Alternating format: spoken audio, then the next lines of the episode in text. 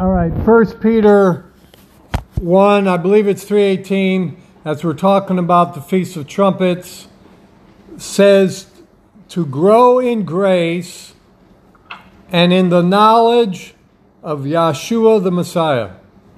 So that means that all of us are growing. And the analogy that Yahweh gave me is when, say, a child is five years old. I guess they start kindergarten at five years old. You don't um, correct them, blast them, chastise them, rebuke them because they don't understand about mathematics or they don't understand fully about how to read or write or spell. You know, they wouldn't be able to understand, say, how to spell encyclopedia unless they were a real brain.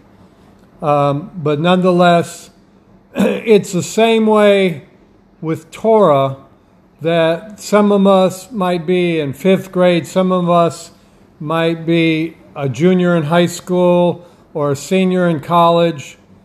But we have to make sure that when we come across to others that we're teaching them, witnessing to them, with an understanding that even if they don't get it, even if they don't understand it, that at some point in time, hopefully they will grow in Yah's grace, they will grow in understanding of the feast days or of the Sabbath or of His name or of things that are clean and things that are unclean or of um, having no idols in their house, so on and so forth.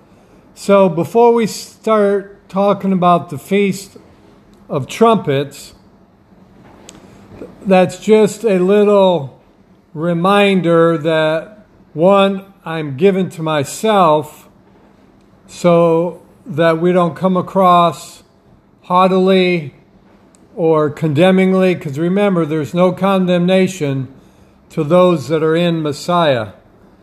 And the other thing I want to say about the feast, now this may be a real basic foundational understanding that you may already know or that you may not already know, or it may be revelation or, you know, something else. But the first thing, when you read in Leviticus 23, about the feasts, you will see that all the feasts have a Sabbath connected to it, meaning that we are not supposed to work on the Sabbath. Now, we also understand that all the feasts of Yah were agricultural type feasts, and the people participating in them were agricultural type people, ranchers, um, sheep herders, um, so on and so forth. Now, when it said, do not work to those individuals, in my thinking, you know, I had uncles that had farms, and there was never a day off. You always had to milk the cows you always had to put feed, grain, water out for the cows, the chickens, or whatever animal. I had one uncle that raised sheep, horses. So I would assume, being I'm not back in biblical days, that in biblical days it was the same thing, that either the night before they put out enough water, but I know the dogs that we've had if I would put up, out enough feed for two days, they would eat it in one setting. Now I don't know I don't know about cats, but I know dogs do that. But I would think that cows, um, sheep, goats, horses probably would follow that same principle. Wouldn't you think that? I would think that. Yeah. So it also remember when Yeshua was rebuking the Pharisees, I think in Luke 13, when he healed on the Sabbath, he said to them, Do you not lead your ox to water? So he was implying that even on the Sabbath, that they fed or gave water to their animals. And he was rebuking them because they said to him that he shouldn't have healed on the Sabbath. You can read that in Luke 13. So I'm saying all this to say this that first off, we live in a world that is anti Torah, anti Messiah, anti Yah's laws and commandments. We live in a world system that is very pagan, very um, slavery mentality, like the children of Israel when they lived and they were in in a, they were slaves to Pharaoh and to the people of Egypt.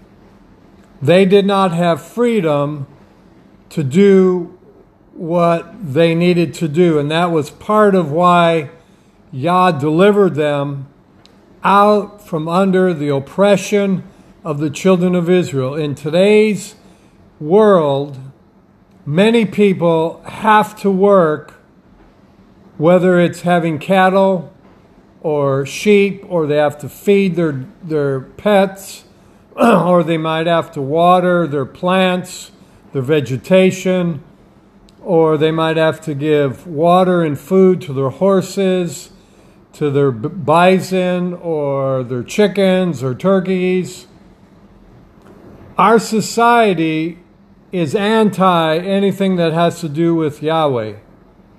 And when you think about our medical uh, people, our law enforcement people, our fire department people, our military people, most of those will not be able to take a Sabbath feast day off from work because the system is all anti that.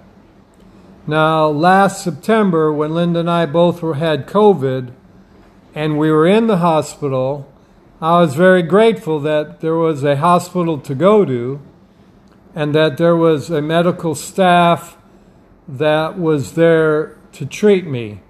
So I'm saying all this to say this that people might have jobs that their employer cannot or will not allow them to take off.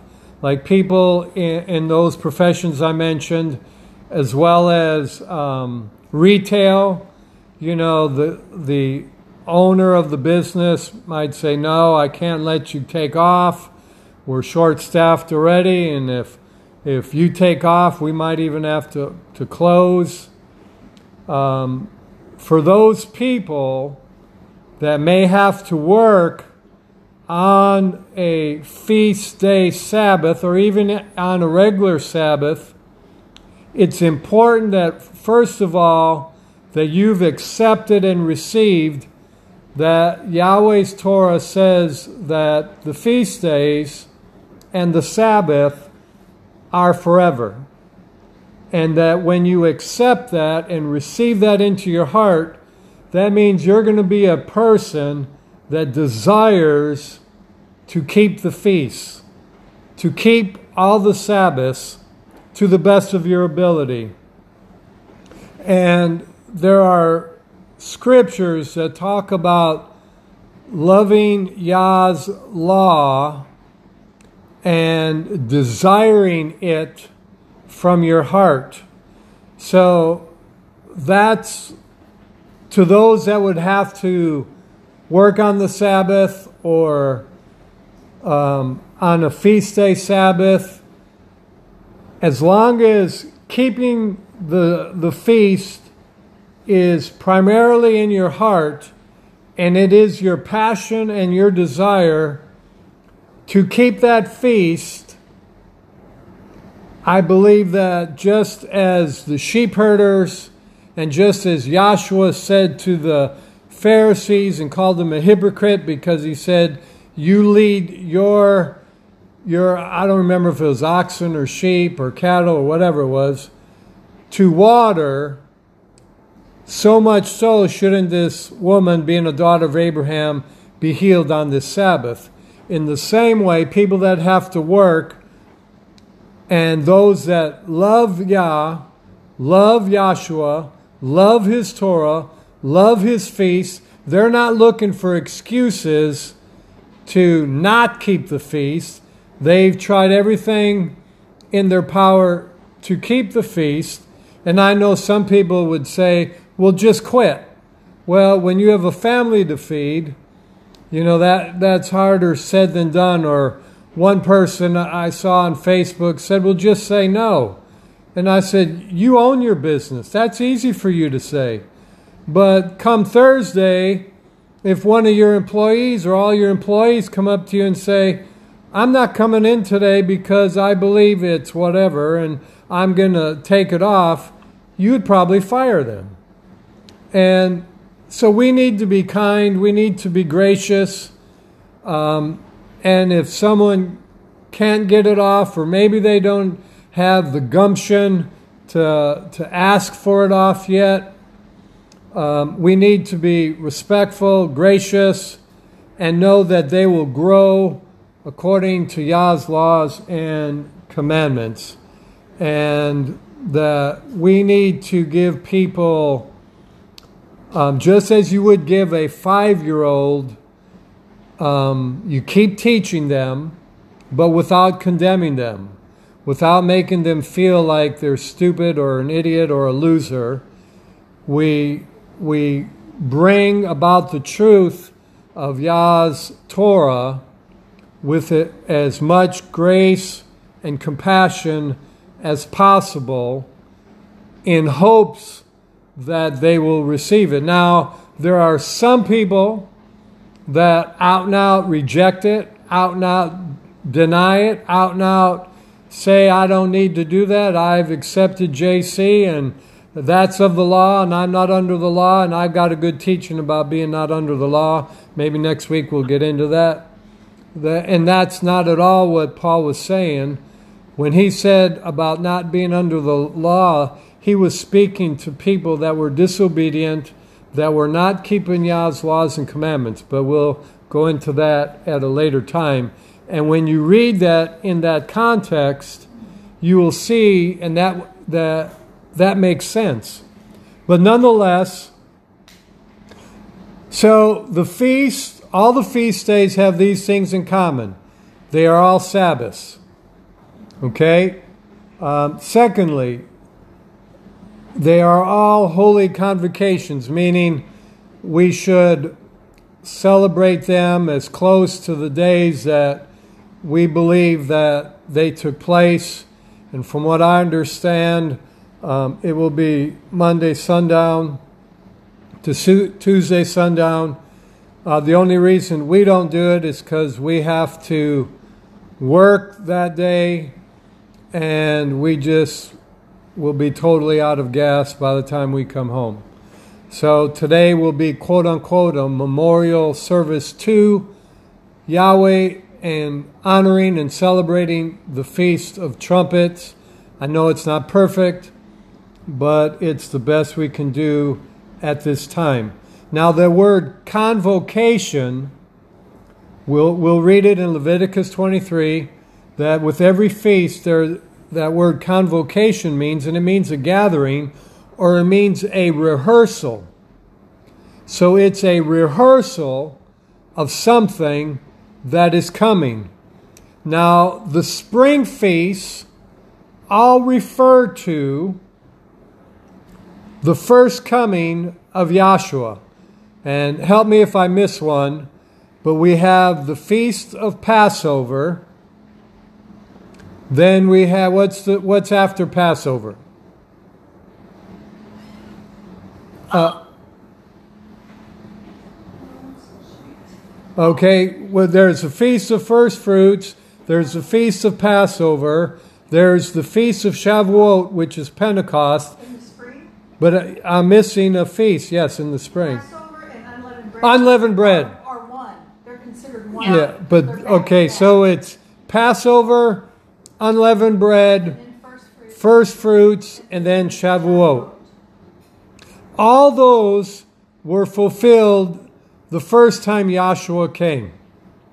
So when we celebrate them now, we are not looking for those to take place. They have already literally taken place, and we are just remembering them as a memorial, and we are continually honoring them and memorializing them and praising Yah for what he did through Yahshua being the Passover lamb, um, through Yahshua being the unleavened bread of, of life, through Yahshua being the first fruit of one raised from the dead, and then for the feast of Shavuot, which was the outpouring of Yah's Spirit, which also was the time when um, they celebrated when Moses went up to the mountain and received the Torah.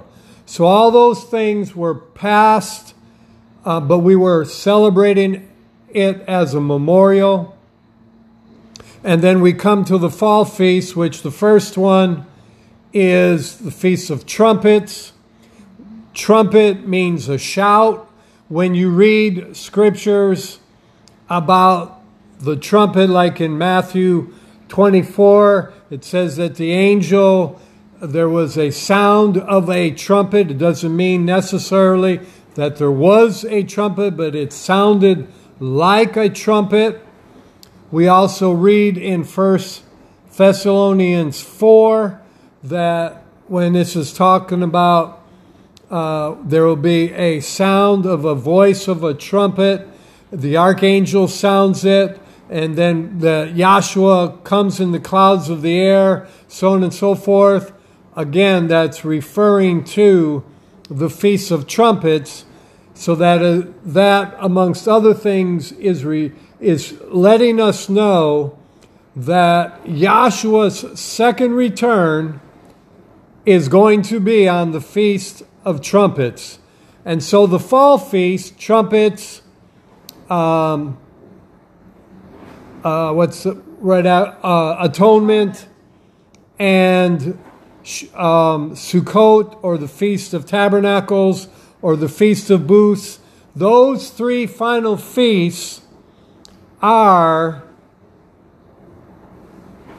us preparing ourselves in anticipation, and I believe it's more than anticipation now, it's an expectation of when Yahshua is going to return to gather his bride to and to set up his judgments, which is what atonement is about, and then to establish the wedding of the Lamb with the bride, which is what the feast of Sukkot is representing and is, is about. Sukkot is also about remembering that the children of Israel had to live in booths out in the wilderness. You know, that is, that is actual uh, a fact as well. But there will be a supernatural trumpet which will sound like a trumpet or a ram's horn. Horn. It also that word trumpet means shout. And when you think of and you study in Joshua either six or seven, when um, Joshua told the children of Israel to walk around Jericho um, once per day for six days, and notice the, that there were seven days in it. Okay. Then on the seventh day, they were to walk around it seven times. The priests were the only ones that had a trumpet or a ram's horn.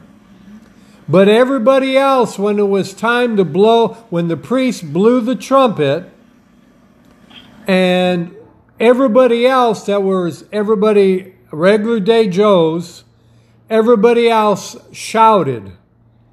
And there was such an anointing in it that the power of Yahweh literally crushed the walls of Jericho into the earth. It didn't crumble like you blew up a building and there were rocks everywhere, but he it, he literally forced and pushed those walls down into the earth. That was done through the trumpet and the shout.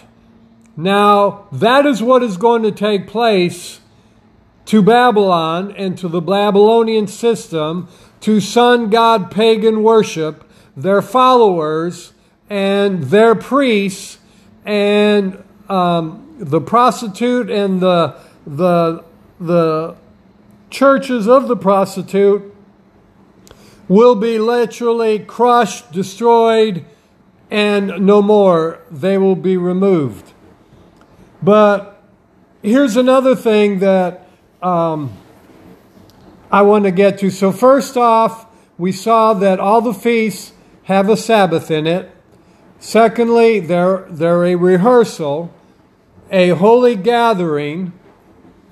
Um, the third thing is that the trumpet, the Feast of Trumpets, has a shout within it, which is supernatural. It also is a trigger to end time events. It, it's what, when the, the Feast of Trumpets literally manifests and Yeshua breaks through the clouds, it's going to trigger the judgments. It's going to trigger the other feasts and the other purposes in the feast where Yahshua brings forth his judgments and then Yahshua sets up the millennial kingdom after that.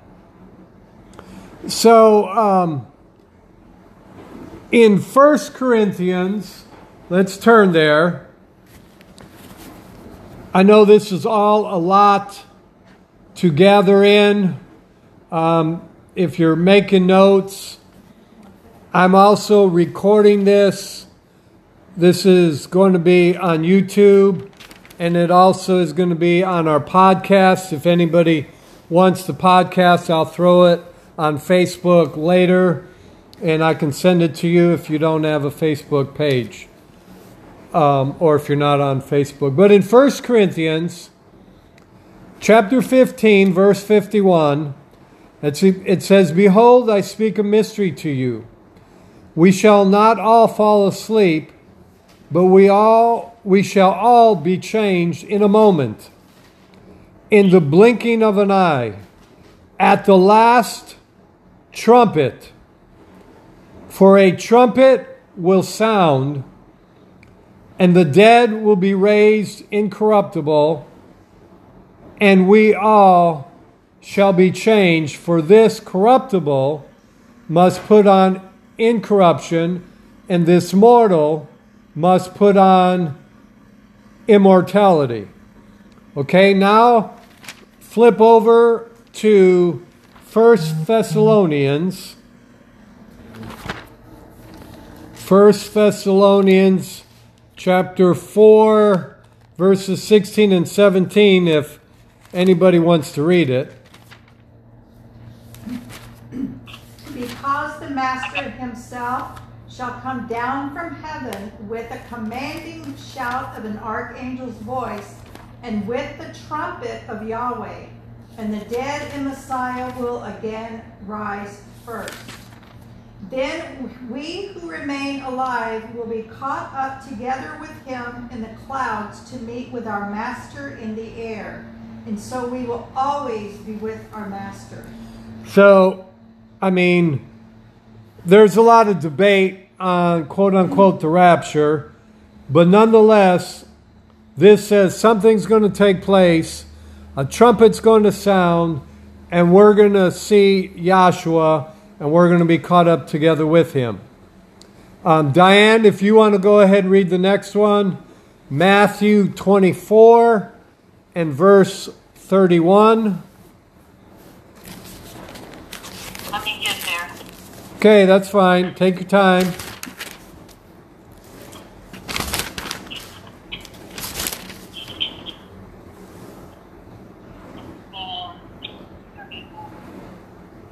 Oh, okay. And he will send his cherubs with a great sound of a large trumpet, and they will gather his chosen ones, and they will. Oh, he will gather his chosen ones from the four winds, from one end of the sky to the other. All right. So again, this is what is going to take place on the Feast of Trumpets. Um, one more verse before we go to Leviticus 23, and that is Psalm 81.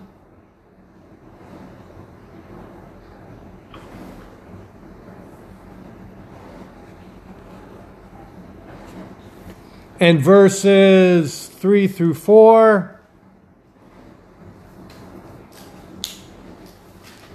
And it says, uh, I'm waiting for Linda to get there. I don't know if everybody everybody there. All right, it says, blow blow the ram's horn in the new moon, on the covered moon, on our feast day. So this is referring to the feast of trumpet. For this was a statue for Israel, an ordinance of the Elohim of Jacob. So this is again referring to um, the Feast of Trumpets. Now, the blowing of the shofar or the ram's horn or the um, the shout of a voice is signifying an announcement of the return of Yahshua. It also signifies for people to awaken out of their slumber. So the blowing of the shofar or the shout announces Yahshua's return. It also signifies for people to awaken. So when this literally takes place, people that are not in Messiah, people that were anti Messiah, anti Torah, but yet they saw the witness say through your life, or they heard about this, but they just rejected it, figured it was nailed to the tree or whatever. When Yahshua gathers us up and all of a sudden we are with him, and they are left behind, I believe there will be much repentance taking place and much calling upon the name of Yahweh in repentance, and then they will just realize that what people have been preaching for years is biblical. Um, the other thing um, is that something I just learned about a Hebraic wedding. And do do your in-depth study so you can get this. If not, I can send you I wrote it down on a piece of paper so that I wouldn't forget it and I would go over it and over it till it is really deep within me, because most of us know nothing about this, that in a Hebraic wedding, and we're going to see how this connects to the Feast of Trumpets, we're going to see how this connects to Matthew 25 when Yahshua gave the parable of the five wise virgins and the five foolish virgins.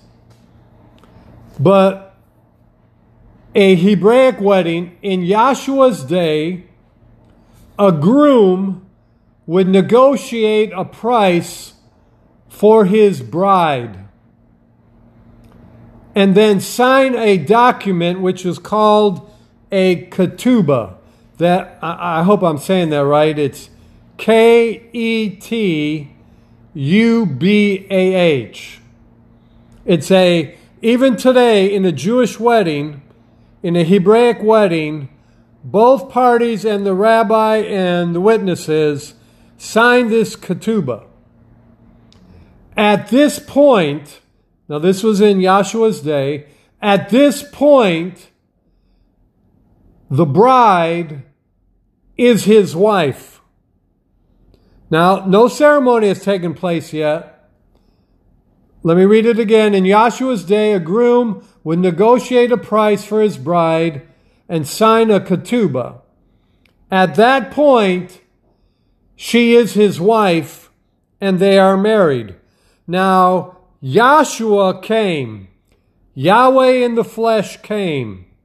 He negotiated a price for his bride Israel, and that price was him becoming the Passover lamb and Yahweh's blood flowing out of Yahshua on the stake or on the tree, redeeming Israel from their sin, redeeming all the world from their sin, and if they accept Yahshua and begin to follow Yahshua and live according to Yahshua's laws and commandments and obey his laws, his ways. Remember John 8:31, he said to the Jews, if you want to be my disciple, you must continue in my commandments, and then you'll know the truth, and then the truth will set you free. So he negotiated the price. Okay, then it says, the groom would then return to his father's house to prepare a house for them to live in. Okay, think about John 14, verse 1. Yahshua said, that he was going to be leaving them and he was going to be going to prepare a house, a mansion for them. So they could be with him.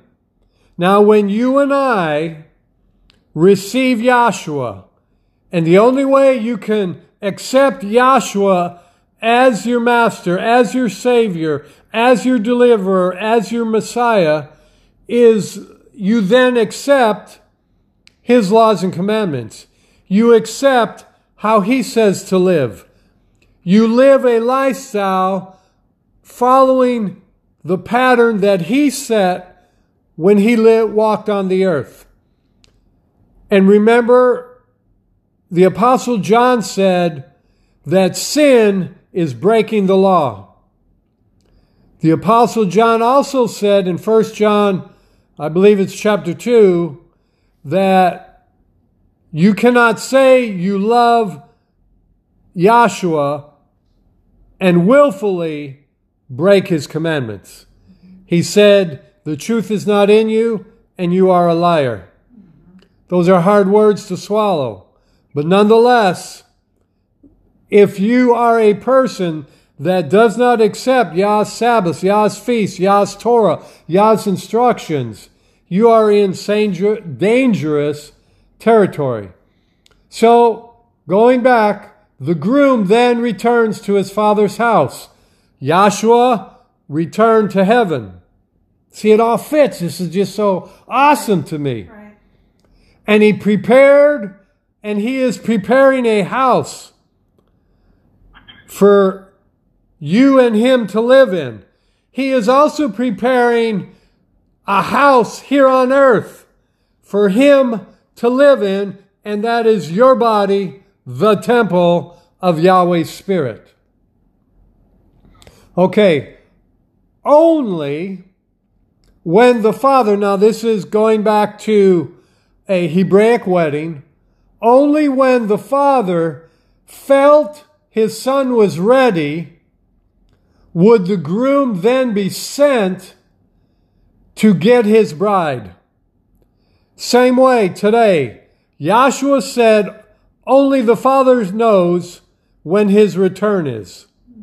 Remember Acts chapter 1. Yes. But we can know the season, and we know the season is the fall feast. And he said, he, the father, when the father felt that he was ready, the groom, now this is talking about a, a Hebraic wedding in Yahshua's day, the groom would then be sent by his natural earthly father to get his bride, now check it out, at night. Now, what does the scripture say? That it will be like a thief in the night? It won't be a thief in the night for you and me. We're his bride. We're expecting him to return, to break through that sky any moment. And it literally could take place when we celebrate the Feast of Trumpets here in a few days. Hallelujah. We have gone from anticipation that someday to where we literally expect, because of the signs of the times in which we live, we literally expect any moment. It won't be any moment he's breaking through that cloud. Hallelujah. Yeah. Okay, so so then it says that the natural father when he felt his son was ready would send the groom to come get his bride usually at night. Now listen to this. With his best man in a torch lit procession. So the best man, and they'd have a bunch of people in a procession, and it would be they it would have a they would have torch lights because they didn't have if it was at nighttime it'd be you know dark. But now ask yourself this question: How did the bride know he was coming? Now the bride, okay, they signed the ketubah. She knew at this point she was married to the groom, but she lived every day of her life fully anticipating, expecting for her gorgeous groom to come get her. And she was in great expectation, but how would she know when the groom was approaching? I mean, she wasn't going to be, you know, asleep, you know, or out in the field taking care of um, the sheep smelling like manure, you know, whatever. I remember my uncles when when they would come into the into the house from working in the barn, or, or even when I came in with them, my aunt Susie said, "To the showers with all of you." You will not come in here till you shower and take off those smelly clothes. Anyways, to answer your question, anybody want to take a guess at how the bride would know?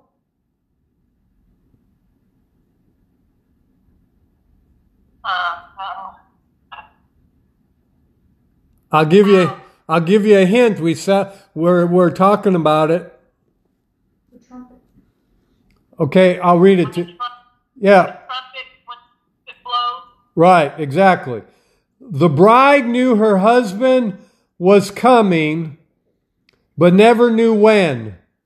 She was always to be ready and to anticipate his coming for her. When the groom came, she knew it was him coming when she heard the shouts and the trumpet ram's horn blasts. So, Matthew 25 makes more sense to me now. The five wise virgins, they were anticipating. They were ready for their bridegroom. The five foolish virgins weren't. They were just going about being part of the world system. They weren't being separated. They weren't living according to Torah. They were compromising, so on and so forth. But the five wise virgins, they were preparing. They were listening. They were looking out at the night, looking for the uh, for the lights, looking and listening for any ram's horns or any shouts. And so the Feast of Trumpets is a parallel to a Hebraic wedding. And others may have much greater understanding and revelation concerning this than I do. But like I said, we're all at different levels. We're all at learning things. And just like next year's Feast of Trumpets, if Yahshua doesn't come this year's, we're going to have greater understanding. And we're going to have a greater walking in the Feast of Trumpets and all the feasts. So, Yeah, this is a big deal. excuse me? I said, yeah, this is a big deal. Yeah. I mean, it is it is awesome. Now look in Revelation. I know I said we'd get to Leviticus and we will. But look in Revelation 19 and verse 7. So when we see in the scriptures the word holy convocation, it means gathering, but it also means a rehearsal. So when we celebrate any feast day, the third thing that is basic, the first was it's a Sabbath. Second, it's a holy gathering. And third, it's a rehearsal of what is literally to come. Now, the children of Israel, until Yeshua come, came and went to the tree and was crucified, it was a rehearsal. But that no longer is a rehearsal. That's a literal done deal thing that already happened. But the fall feasts are a rehearsal of what is about to come.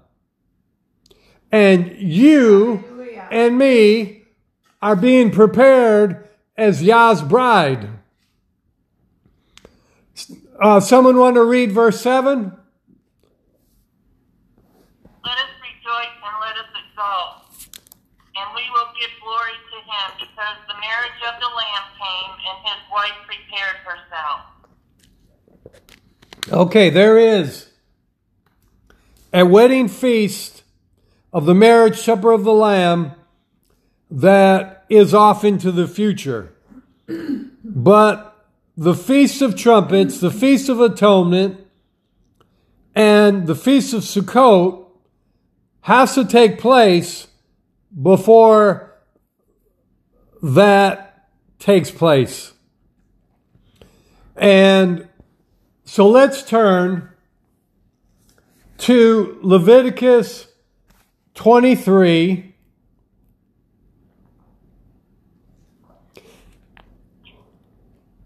Now, the word feast days in the Hebrew, I believe it's it's it's called Moedim.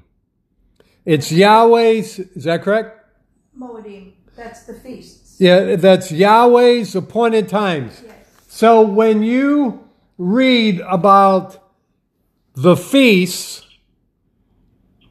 it's Yah's appointed times.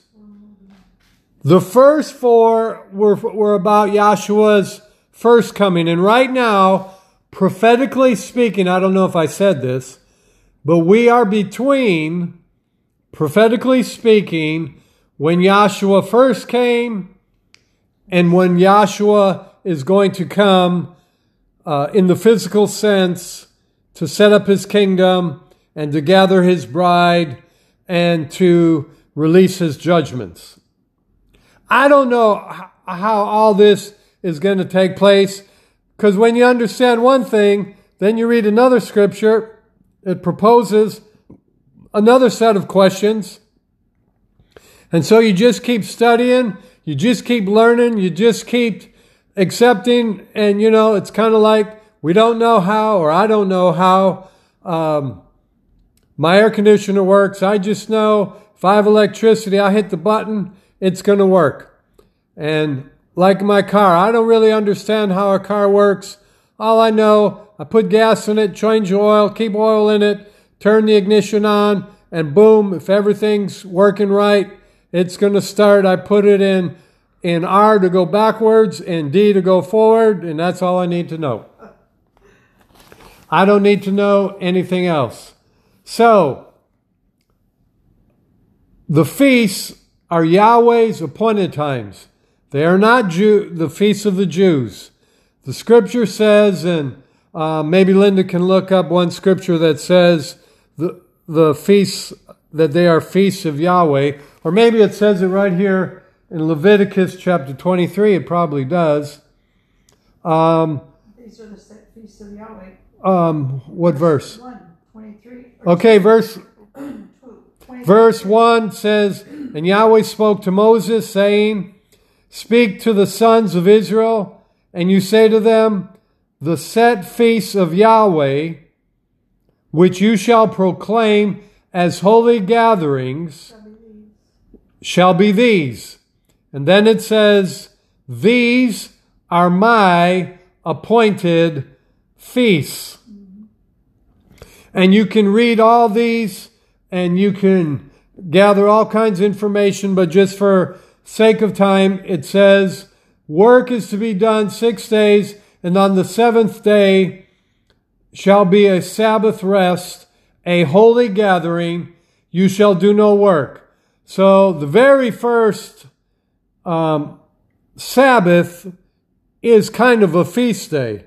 It's a weekly type of feast, a weekly Moedim, a weekly rehearsal, a weekly gathering. Okay, then it says in verse 4 these are appointed times of Yahweh or his Moedim. I believe you spell it M O E D E M, I think. M O E D E M. We think. Okay, it says, These are appointed times of Yahweh, holy gatherings you shall pro- proclaim in their appointed seasons. So, the first one, verse 5 or verse 4 is Passover. Verse 5, 4 and 5 is Passover and unleavened bread. Verse 9 and 10 is the first, the feast of first fruits. So that's the third Passover, uh, or the first feast. The fourth one is verse 15. The Feast of Weeks, Shavuot, Pentecost. Okay. And now here's something else that's interesting as you study this out. Yahweh gave a name for every feast, except the feast, the fifth feast. And look in verse 23.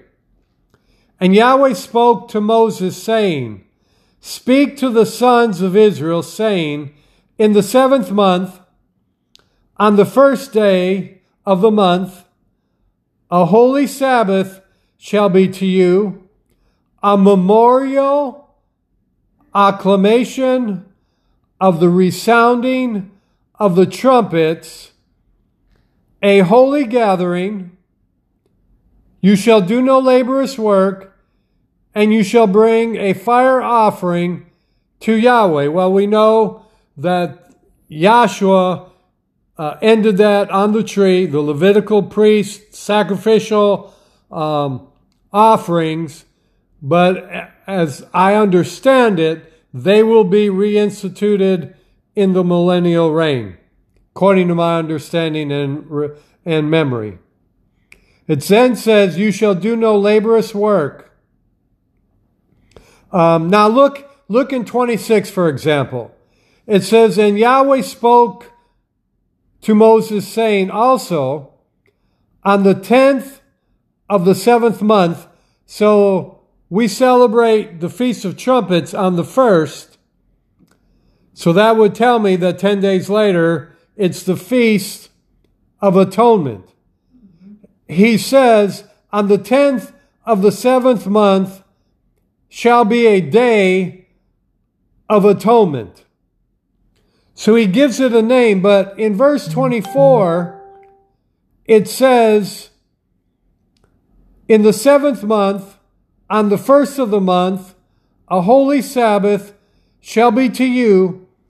It doesn't say a day shall be called a feast of trumpets, it, but it says a memorial acclamation of the resounding of the trumpets or a loud voice. Now, if you look, um,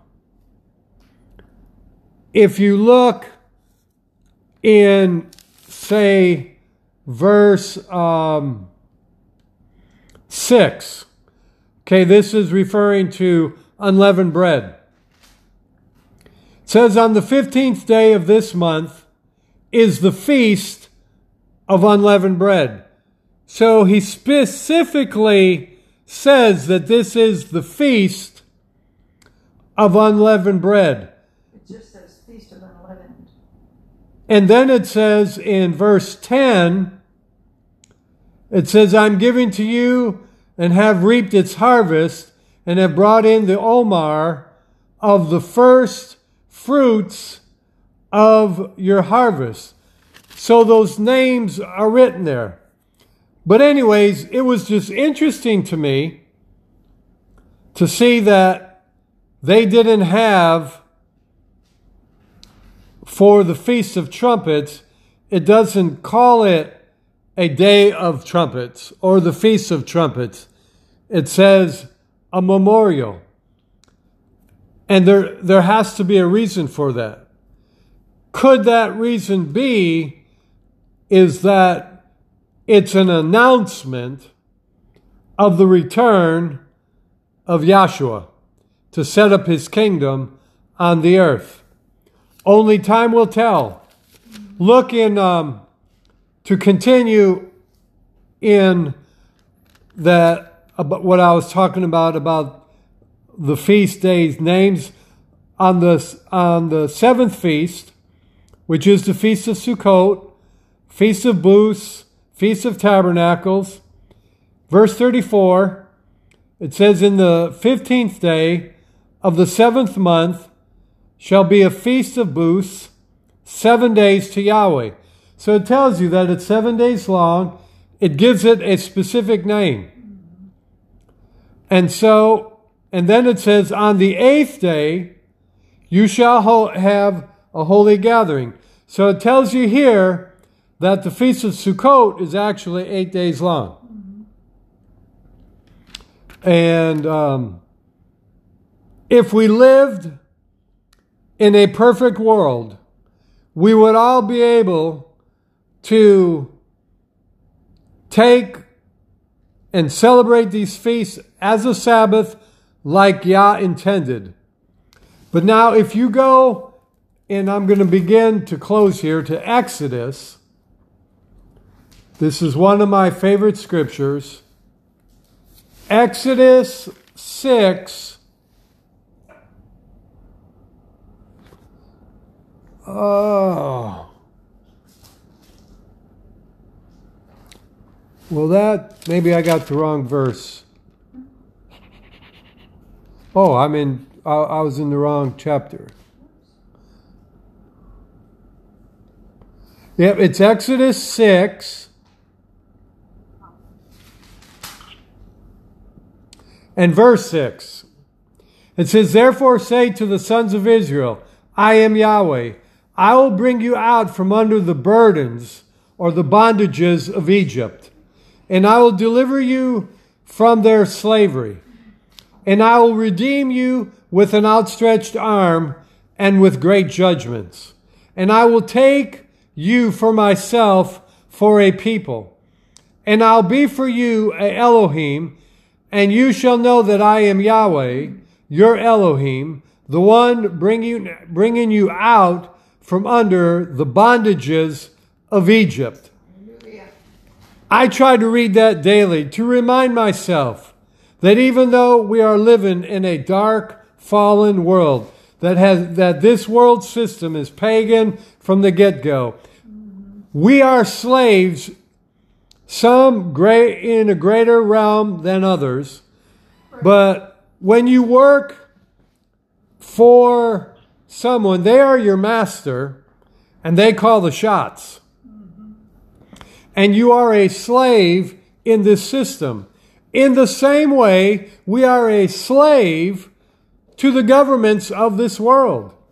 If they were to say, even though you paid into like Social Security and all that, you're not getting another dime. You ain't getting another dime.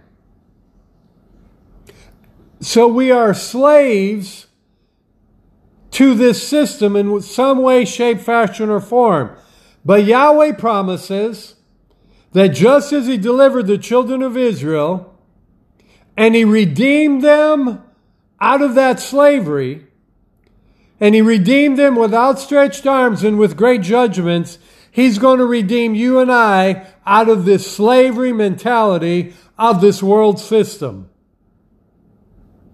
And even though we may have to celebrate the feast only partially obeying it from our hearts, because in the natural, those that are masters over us, so to speak, are um, not allowing us to be able to take Yah's feasts and celebrate them the way Yah says. If we do his feasts the way that Yah says to do them, we will have three to four weeks off a year of work. And most people, even if they get a vacation, if they're, if they're blessed, they get two weeks. If not, I know all locksmiths I worked for only offered one.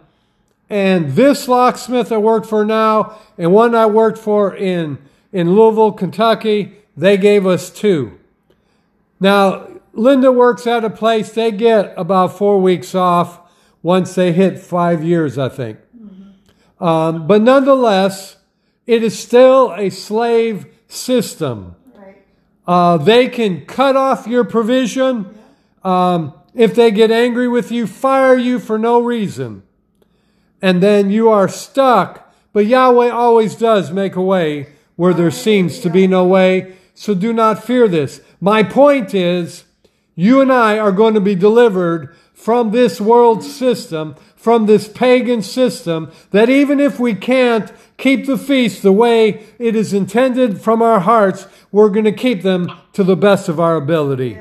And do not let anyone condemn you. Do not let anyone um, make fun of you the way you keep the Sabbath. Colossians um, re- Paul was saying that don't let anybody condemn you that you don't eat certain foods or that you keep the Sabbath or that you keep the feast. Don't let them condemn you.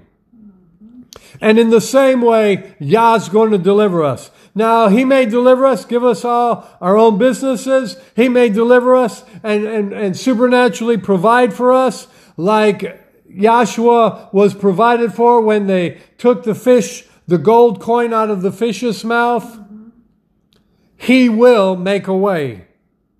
Um, I'm about to. I'm going to have to sign off on the on the uh, on the um, webcast that I'm doing. So everybody else, hang on while I pray and sign off with those listening through the podcast. Father, we just pray for those listening. We pray that you would bless them, make your face shine upon them, that you would give them grace and peace. Anybody under any condemnation, I rebuke it, I bind it, I destroy it. And Father, I thank you for making a way for them, delivering them out of this pagan, un, un, anti Yahweh system, and that they would keep your feasts and keep your name and keep your Sabbaths to the best of your of their ability and that you would make a way for them that you would bless them in the power of your name. And we pray increase and multiplication upon their lives in their understanding of Torah and in every aspect of their life. In the power of your name father. Shalom shalom